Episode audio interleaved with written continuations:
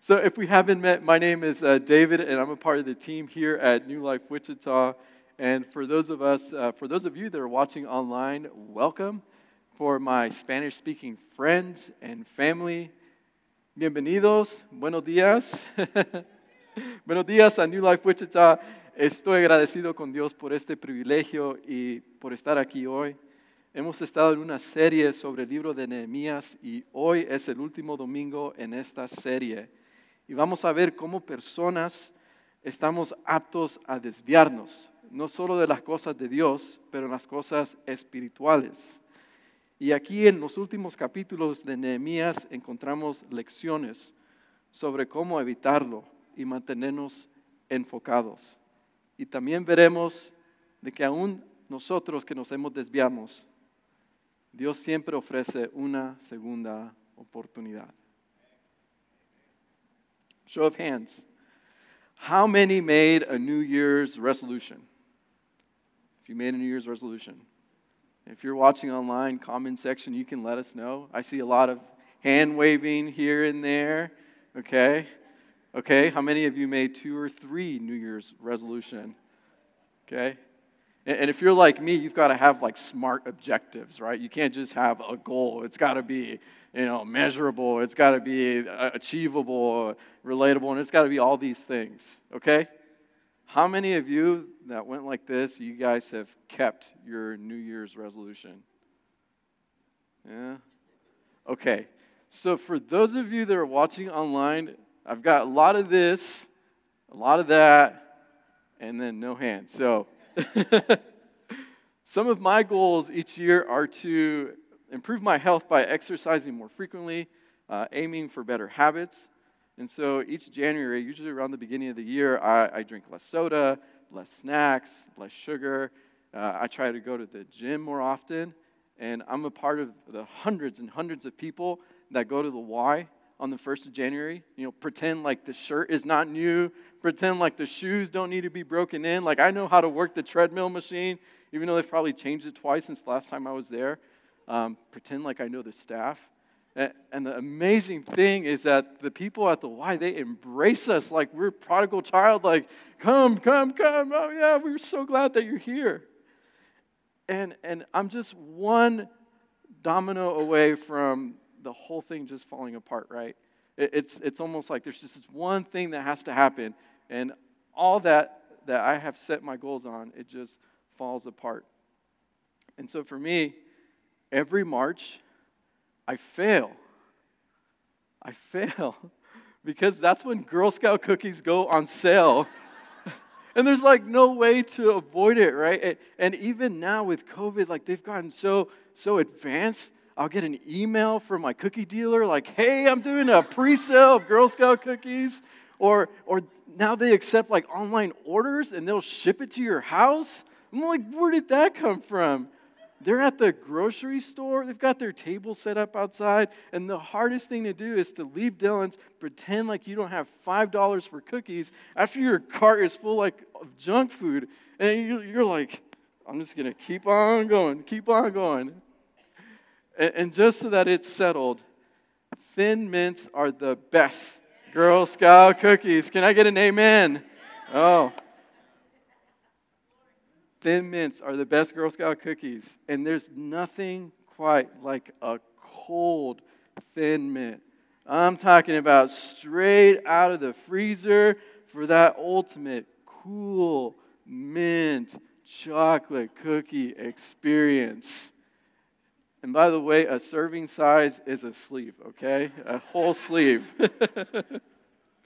True story. I once met my cookie dealer behind the gas station because I did not want to get caught. I also didn't want to share who she was, so I didn't want anyone else to, to buy off from her either.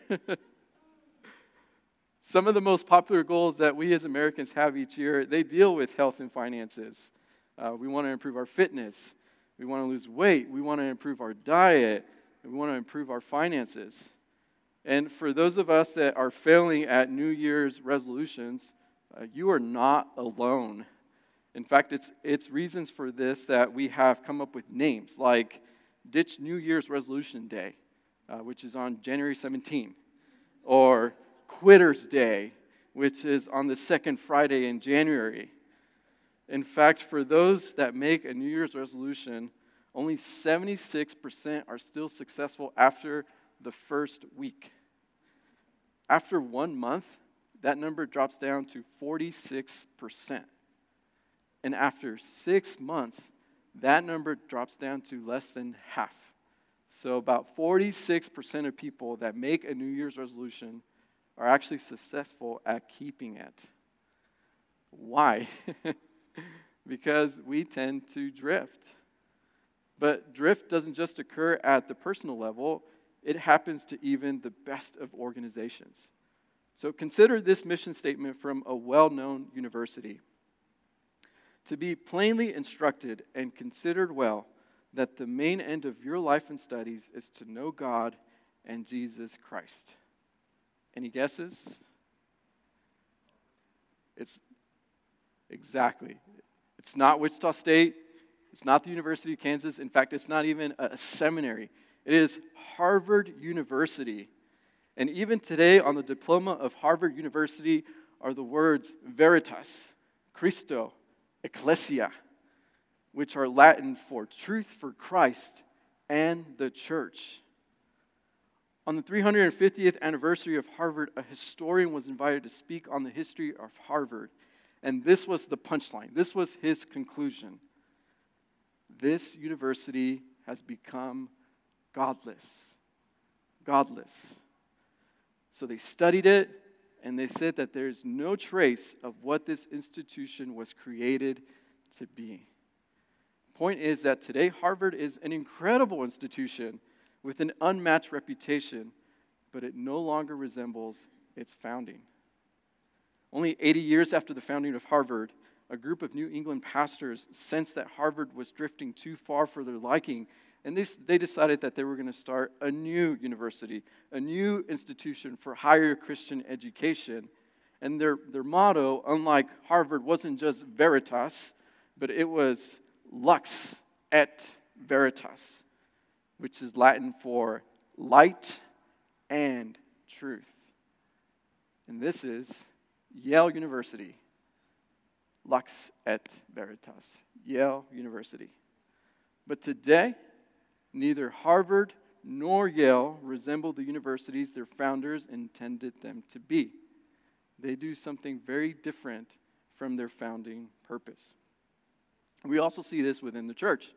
In fact, Jesus had this in mind when he told John, who was on the island of Patmos, to write this to the church in Ephesus. And in the book of Revelation, chapter 2, verse 4, this is Jesus speaking to the church.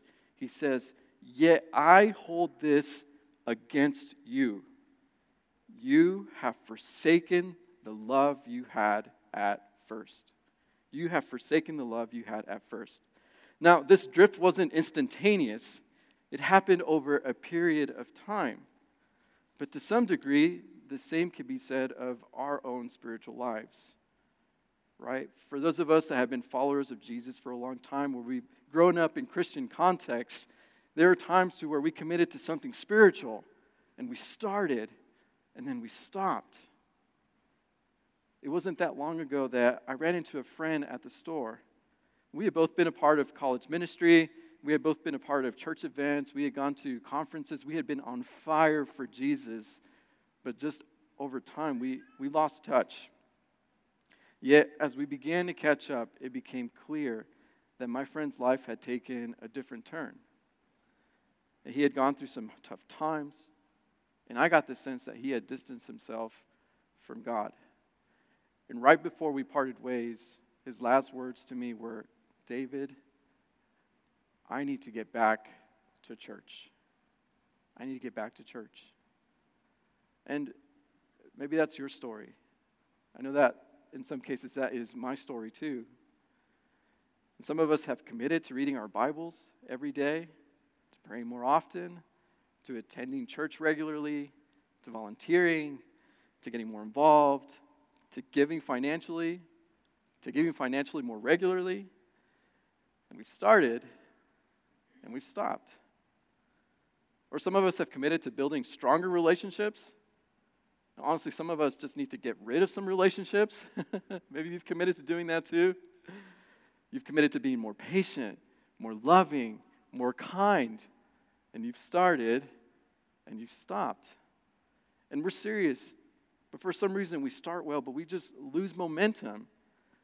And the reason is that as real as that spiritual encounter with God was, as real as that insight was, and as overwhelming as that, as that message was, or, or that preacher was, or that, that Bible verse that you read was, or that answer to prayer was, it doesn't provide enough momentum to get us, to get you through to the end. It takes something else. So, for the past three months, we've been in this series and this incredible journey exploring the power of having clear and worthy vision in your life and in my life one that lines up with the divine. In our message series, Hand Me Another Brick has been nothing short of inspiring as we've delved into the story of a man named Nehemiah, a man that saw how things were as opposed to how they could and how they should be. And he dedicated his whole life to it. So, to end this series, uh, we're going to see that, like the people in Nehemiah's time, no one, no one is outside the realm of drifting. And in the end of Nehemiah, we see key principles, things that we can do to help keep us on vision. And we'll also see that for those of us that have drifted or in the process of drifting, that there's always, there's always a second chance. So if you have your Bible or, or your Bible app, we're uh, going to take a look at a few passages from the book of Nehemiah. It's a book in the Old Testament, and we're going to see uh, chapter 9 and chapter 13. And if you don't have your verses or your Bible, that's okay. We'll actually have the verses on the screen. But to recap, God inspired Nehemiah to go to Jerusalem to rebuild its walls. And the thing to remember is that Nehemiah was a Jewish man who was in exile. He, he hadn't been to Jerusalem before, but he had this divine calling that he wanted to go back to rebuild the walls. And so he asked the king, he says, I need to go back. I need to rebuild the walls. And the king not only just gives him his approval, but he also funds the entire thing. And despite huge resistance and great opposition, miraculously, he was able to rally the people together and they were able to rebuild the city walls in just 52 days. However, it wasn't just the walls that were being restored. Even more important, the people's love for God and their obedience for his word were reignited. And last week in chapter 8, we witnessed a stunning revival where the people opened up their hearts and minds to God's message. They devoured His word, studying and listening to it. And they recognized that God was in their midst and they fell to their knees. But they also celebrated. So, the first thing that we can learn from this is what do we do next? Right? What are the next steps? From Nehemiah here in chapter 9, first thing we learn is confess. Confession. Now, confession is not a sinner's prayer. And if you grew up in, in church context like me, every Sunday you felt compelled to, to answer the altar call. I mean, it was one of those things where only Christians can make Christians want to go back to Jesus, right? and, and, I always felt so convicted because I was like, I lied to my parents. I need to confess. But that's not what's happening here, right? It, we're talking about an acknowledgement, awareness. It's taking stock of oneself. It's becoming aware of the current state of being, where you're at, and taking a look at that. It's not a guilt trip or beating yourself up. It's careful confession of faith, repentance of wrongdoing that leads to a fresh beginning and a new start. So, Nehemiah chapter 9, verse 1 says, on the 24th day of the same month, the Israelites gathered together, fasting and wearing sackcloth and putting dust on their heads. Those of Israelite descent separated themselves from all foreigners, and they stood and confessed their sins and the guilt of their fathers. They stood where they were and read from the book of the law of the Lord their God for a quarter of the day, and spent another quarter in confession and in worshiping the Lord their God. Uh, first thing that comes to mind is the ending there. It says that they spent a quarter of the day worshiping the Lord their God, another quarter in confession and worshiping the Lord their God. If you grew up in, in church like me, I grew up in a Pentecostal church. So every Sunday, this was kind of my experience. Maybe this was your experience too. But you think our services here are long? Theirs were even longer. But the, the idea here is that the first thing the Israelites did was that they confessed. They confessed that God is the only true God.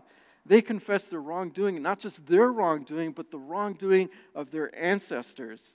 And they see their sins in the context of their lineages, starting with the call of Abraham to the exodus from Egypt and their time in the wilderness.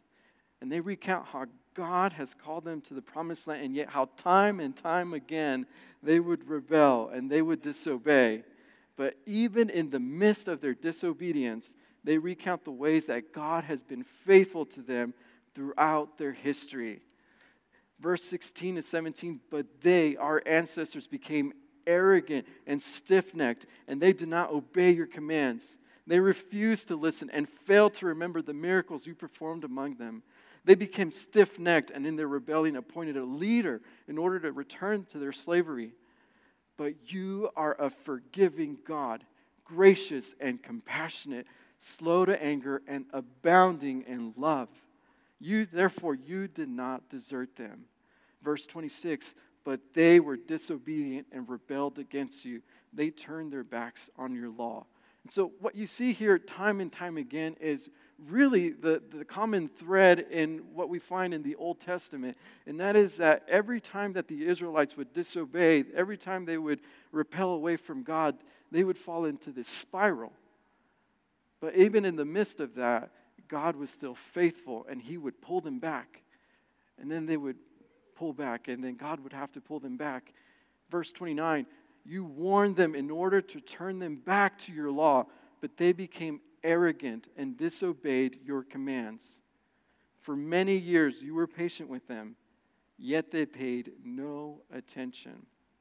They agree that God is faithful and they have acted wickedly and they celebrate God over and over again for who He is and what He's done. And this is where the prayer takes a turn. In your great mercy, you did not put an end to them or abandon them for you are a gracious and merciful God. I love this next line here. It says, Now therefore, our God, the great God, mighty and awesome, who keeps his covenant of love, do not let all this hardship seem trifling in your eyes. The hardship that has come on us, on our kings and leaders, on our priests and prophets, on our ancestors, and all your people from the days of the kings of Assyria until today, in all that has happened to us, you have remained righteous. You have acted faithfully while we acted wickedly. They're not beating themselves up for their failures. They are praising God because He restores. And they see themselves as part of the continuing story of God. And they realize that they have failed but they also remember what God did for a group of slaves. He did for a rebellious group of people, and what He do, does it over and over again. the next thing that they did is that they recognized that confessing and repenting simply wasn't enough. Like they needed to actually do something, not just words, but actually have actions. And so they make an agreement, an agreement to renew the covenant which, which they broke, and they kept each other accountable. In other words, they kind of stepped up and they said, You know what? Our ancestors failed you. Our ancestors failed you, but we, we will do better. We will turn things around. Verse 38 In view of all of this, we are making a binding agreement in writing on a sealed document containing the names of our leaders, Levites, and priests and so they sign a covenant with God. And in essence, they say, We swear we won't marry our sons and daughters off to foreign men and women who would lead them astray from a holy God. They say, We swear we'll bring tithes into the temple. So the Levites who minister to us don't have to tend to fields. They can full time minister to us from within the temple. They say, We swear we'll keep the fire burning. And we'll swear we'll keep the Sabbath of rest and worship. And so not only do they set this, this special structure in place, but they keep each other accountable. So a few years ago, I was going through a unique set of health challenges. Uh, I couldn't figure out what, what was going on. Tried consulting doctors. Um, I tried a little bit of everything, and, and yet nothing was working. Around that same time, uh, Amber had discovered, my wife Amber had discovered this new diet called the, the Whole 30 program. The Whole 30 program. Uh, and, and me being the, the great and awesome husband that I am, hi Amber, um, I was like, you know what? You shouldn't do this alone. I will, I will do, I will do this with you. I will do this with you. So, some of you know where I'm going with this. Uh, uh, I didn't know what it was. I just knew that this was a thing that, that Amber wanted to do. And so, uh, pro tip, husbands, you guys, you know, just go along with it. You'll discover later how things work out. But uh, after all, I mean, what's, what's 30 days, right? Less than a month. I mean, 30 days. I mean, we, we can do this. We can do this. So, to Amber's credit, she gave me plenty of warning. She's like, okay. She's like, keep in mind, these are some of the things that you're, just going to have to you're going to have to do. And I was like, you know what? That's okay. I'm going to do it. I was so desperate. I really wanted to get my health back together that I said, I, I will do whatever it takes. I will do whatever it takes. Uh, but I wasn't going to let her do this alone. And so I accepted the challenge. Now, for those of you that are not familiar with the Whole 30 program, it is a very restrictive diet.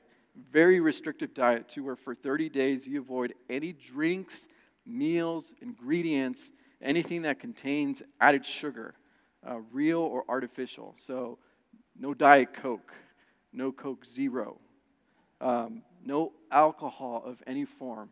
Some of you guys are like, well, that was great. Uh, I'm doing Dash Diet instead, so I'll see you on the other side.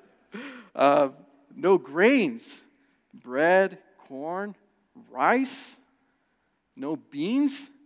Try telling a brown man like myself, okay? You can't have beans or rice. Like, that's half of everyone's Chipotle bowls right there.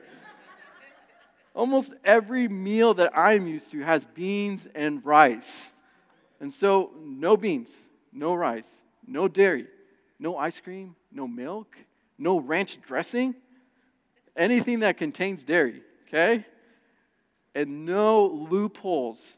You absolutely cannot recreate cheesecake with any other approved ingredients. Can't do that.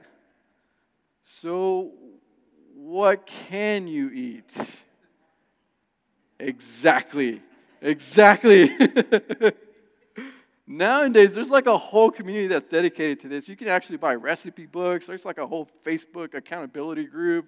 I mean, it's, it's the whole structure. It's just amazing to see how it's grown. But back then, when this thing was first starting, it was hard to find meals or, or anything that, that was like Whole 30 approved. Uh, even restaurants back then, they weren't really on board with this. So I mean, you, you kind of had to consult the Facebook group. It's like, hey, I'm getting ready to go to Chipotle. What can I have? They're like, lettuce. And you're like, well, I'm not going there. So where else can I go? And they're like, well, you know, if you go here, you can buy this and that. I mean, it, it was a whole ordeal. And nowadays, you actually can find those kind of meals. You can go to Chipotle, and they've got Whole 30 approved meals and, and all these other things. Uh, so it's much easier. So we'd go to the store, and a typical trip to the store, we'd have to look at the labels in the back, and if there was anything that had any of these ingredients, we'd have to put it back on the shelf. So it's amazing how many meals or how many things actually contain these things. It's like sugar, um, or you'd have to look up certain fancy words. It's like, okay, sugar, and then you'd have to put it back on the shelf. And so the first week went okay. I mean, I, have fasted before, so it's okay. The first week went okay, but after the second week, I got very frustrated. I got grumpy. I remember one time I went to a fast food restaurant because they claimed to have a vegetable burger. And so I'm, I'm sitting at the parking lot and I look like an idiot because I had just gone in and I was like, I want the vegetable burger. And they're like, What are you talking about? It's like that one thing that's like in the corner of the menu there. They're like, Oh, we don't do that. And so I called Amber and I was like, can I just have half of just a regular burger? Like, can I just do, I just can't do this. And she's like, no, we have to stick together. We have to do this. And we'd hold each other accountable. It's like, Uh, you know, you couldn't walk into a restaurant because your body had been so starved of all of these ingredients that you're accustomed to that just getting a whiff of like of like fries or just the grease, it's like like that's it. Well, you know, I made it to day 15. All right, half is good enough. And I remember that one time I got home and I was so mad. I was so mad that that I confronted Amber and I said, "You know what?" I said, "You need to quit." Like right now. You need to quit right now.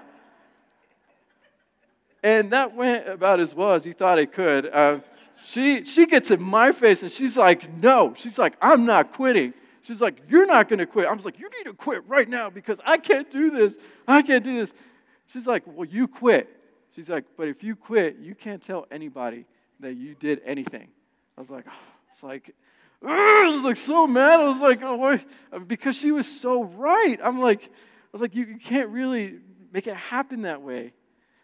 And so the point in all of this is that we had to hold each other accountable. If we didn't hold each other accountable, then one of us was going to stop. One of us was going to was going to deviate, was going to move away. And so in your life, in your spiritual life, who is holding you accountable? You need people in your life that you're doing life with, and you need to give them permission to be truly honest with you. But you also need, to give yourself permission to receive that honest feedback.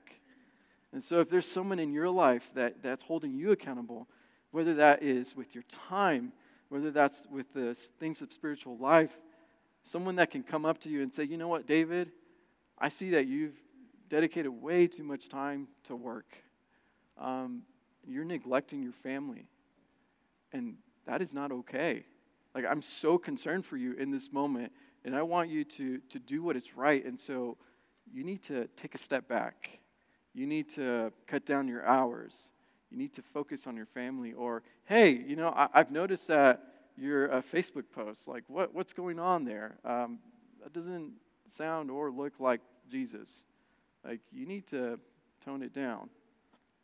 You need someone in your life that can hold you accountable because what a shame to have a vision for your life, a vision for your marriage, for your children, for your church, for this community, and to see God begin to intervene. And then you start making careless decisions. Careless with your time, you're careless with your finances, your relationships, and the whole thing just falls apart. Lastly, how do you stay on vision? You remember.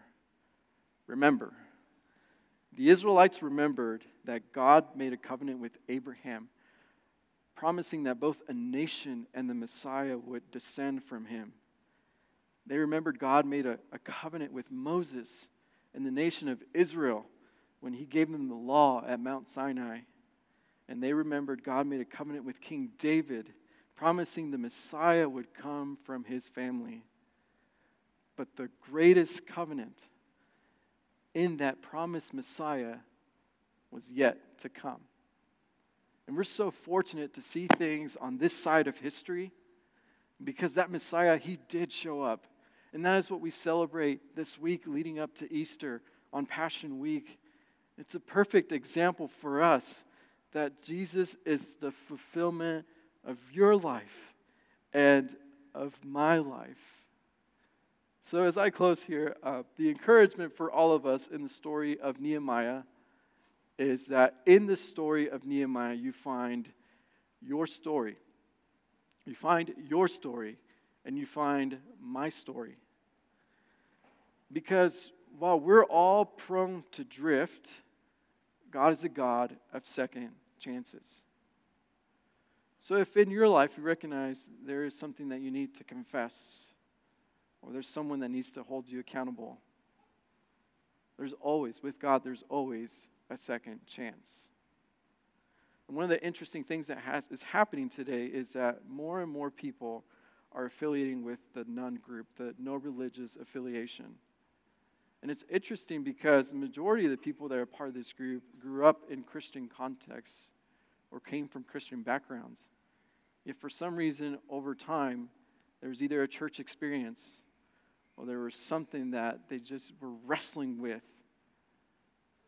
and they drifted. and they drifted. And we can be prone to drift.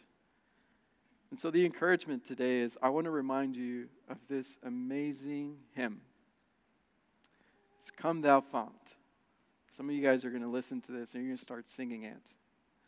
But here's how it goes Come, thou fount of every blessing, tune my heart to sing thy grace. Streams of mercy never ceasing, call for songs of loudest praise. Teach me some melodious sonnet sung by flaming tongues above. Praise the mount, I'm fixed upon it, mount of God's unchanging love. Here I raise my Ebenezer, hither by thy help I'm come, and I hope by thy good pleasure safely to arrive at home. Jesus sought me when a stranger, wandering from the fold of God. He, to rescue me from danger, interposed his precious blood. Oh, to grace, how great a debtor daily I'm constrained to be. Let that grace now, like a fetter, bind my wandering heart to thee. Prone to wander, Lord, I feel it. Prone to leave the God I love. Here's my heart. Oh, take and seal it. Seal it for thy courts above. Here's my heart. Oh, take and seal it. Seal it for thy courts above. So the book of Nehemiah ends with prayer. God, you have to do for us what we can't do for ourselves.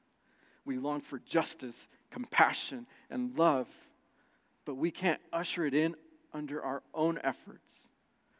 All our hope is on God to do what He can do what he can do. And at the end of the book of Nehemiah, we find a Nehemiah who, after all this journey and after all this time, he says, God, remember me. He says, God, remember me because I tried. So I purified the priests and the Levites of everything foreign and assigned them duties, each to his own task. I also made provision for contributions of wood at designated times and for the first fruits. Remember me with favor, my God. And that is the calling of this community here of New Life Wichita is that everything that we do and everything that we say, it all points to Jesus.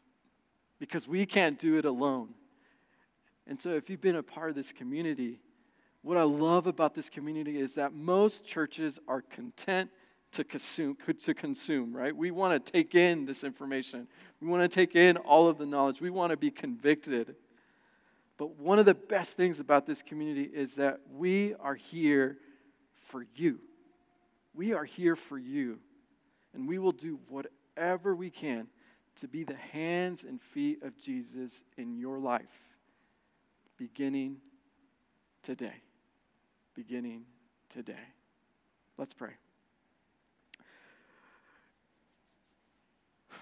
Father, we thank you for this amazing journey that we've been on in the book of Nehemiah and some of the things that we've seen. And it has been revealing not only for, for me, but for many of us in this community and for those that are watching online. God, and I pray that in everything that I say and everything that we do as New Life Wichita, that it will point to you, it will point to Jesus. Because it's in this story that we find your story, that we find our story. And ultimately, it was through your Son, Jesus, that we, God, find fulfillment of life. And so I pray that for the future, looking ahead for the things to come, that that will continue to be our story, that that will continue to be the things that we do, that we say, our drive, vision, and everything for our lives. And for those that are here today that are exploring, or for those that are on board with that, God, that you would reignite in them that same drive, that same vision, that same passion for your things, not only in this community, but in this city. We thank you for everything, God. Amen.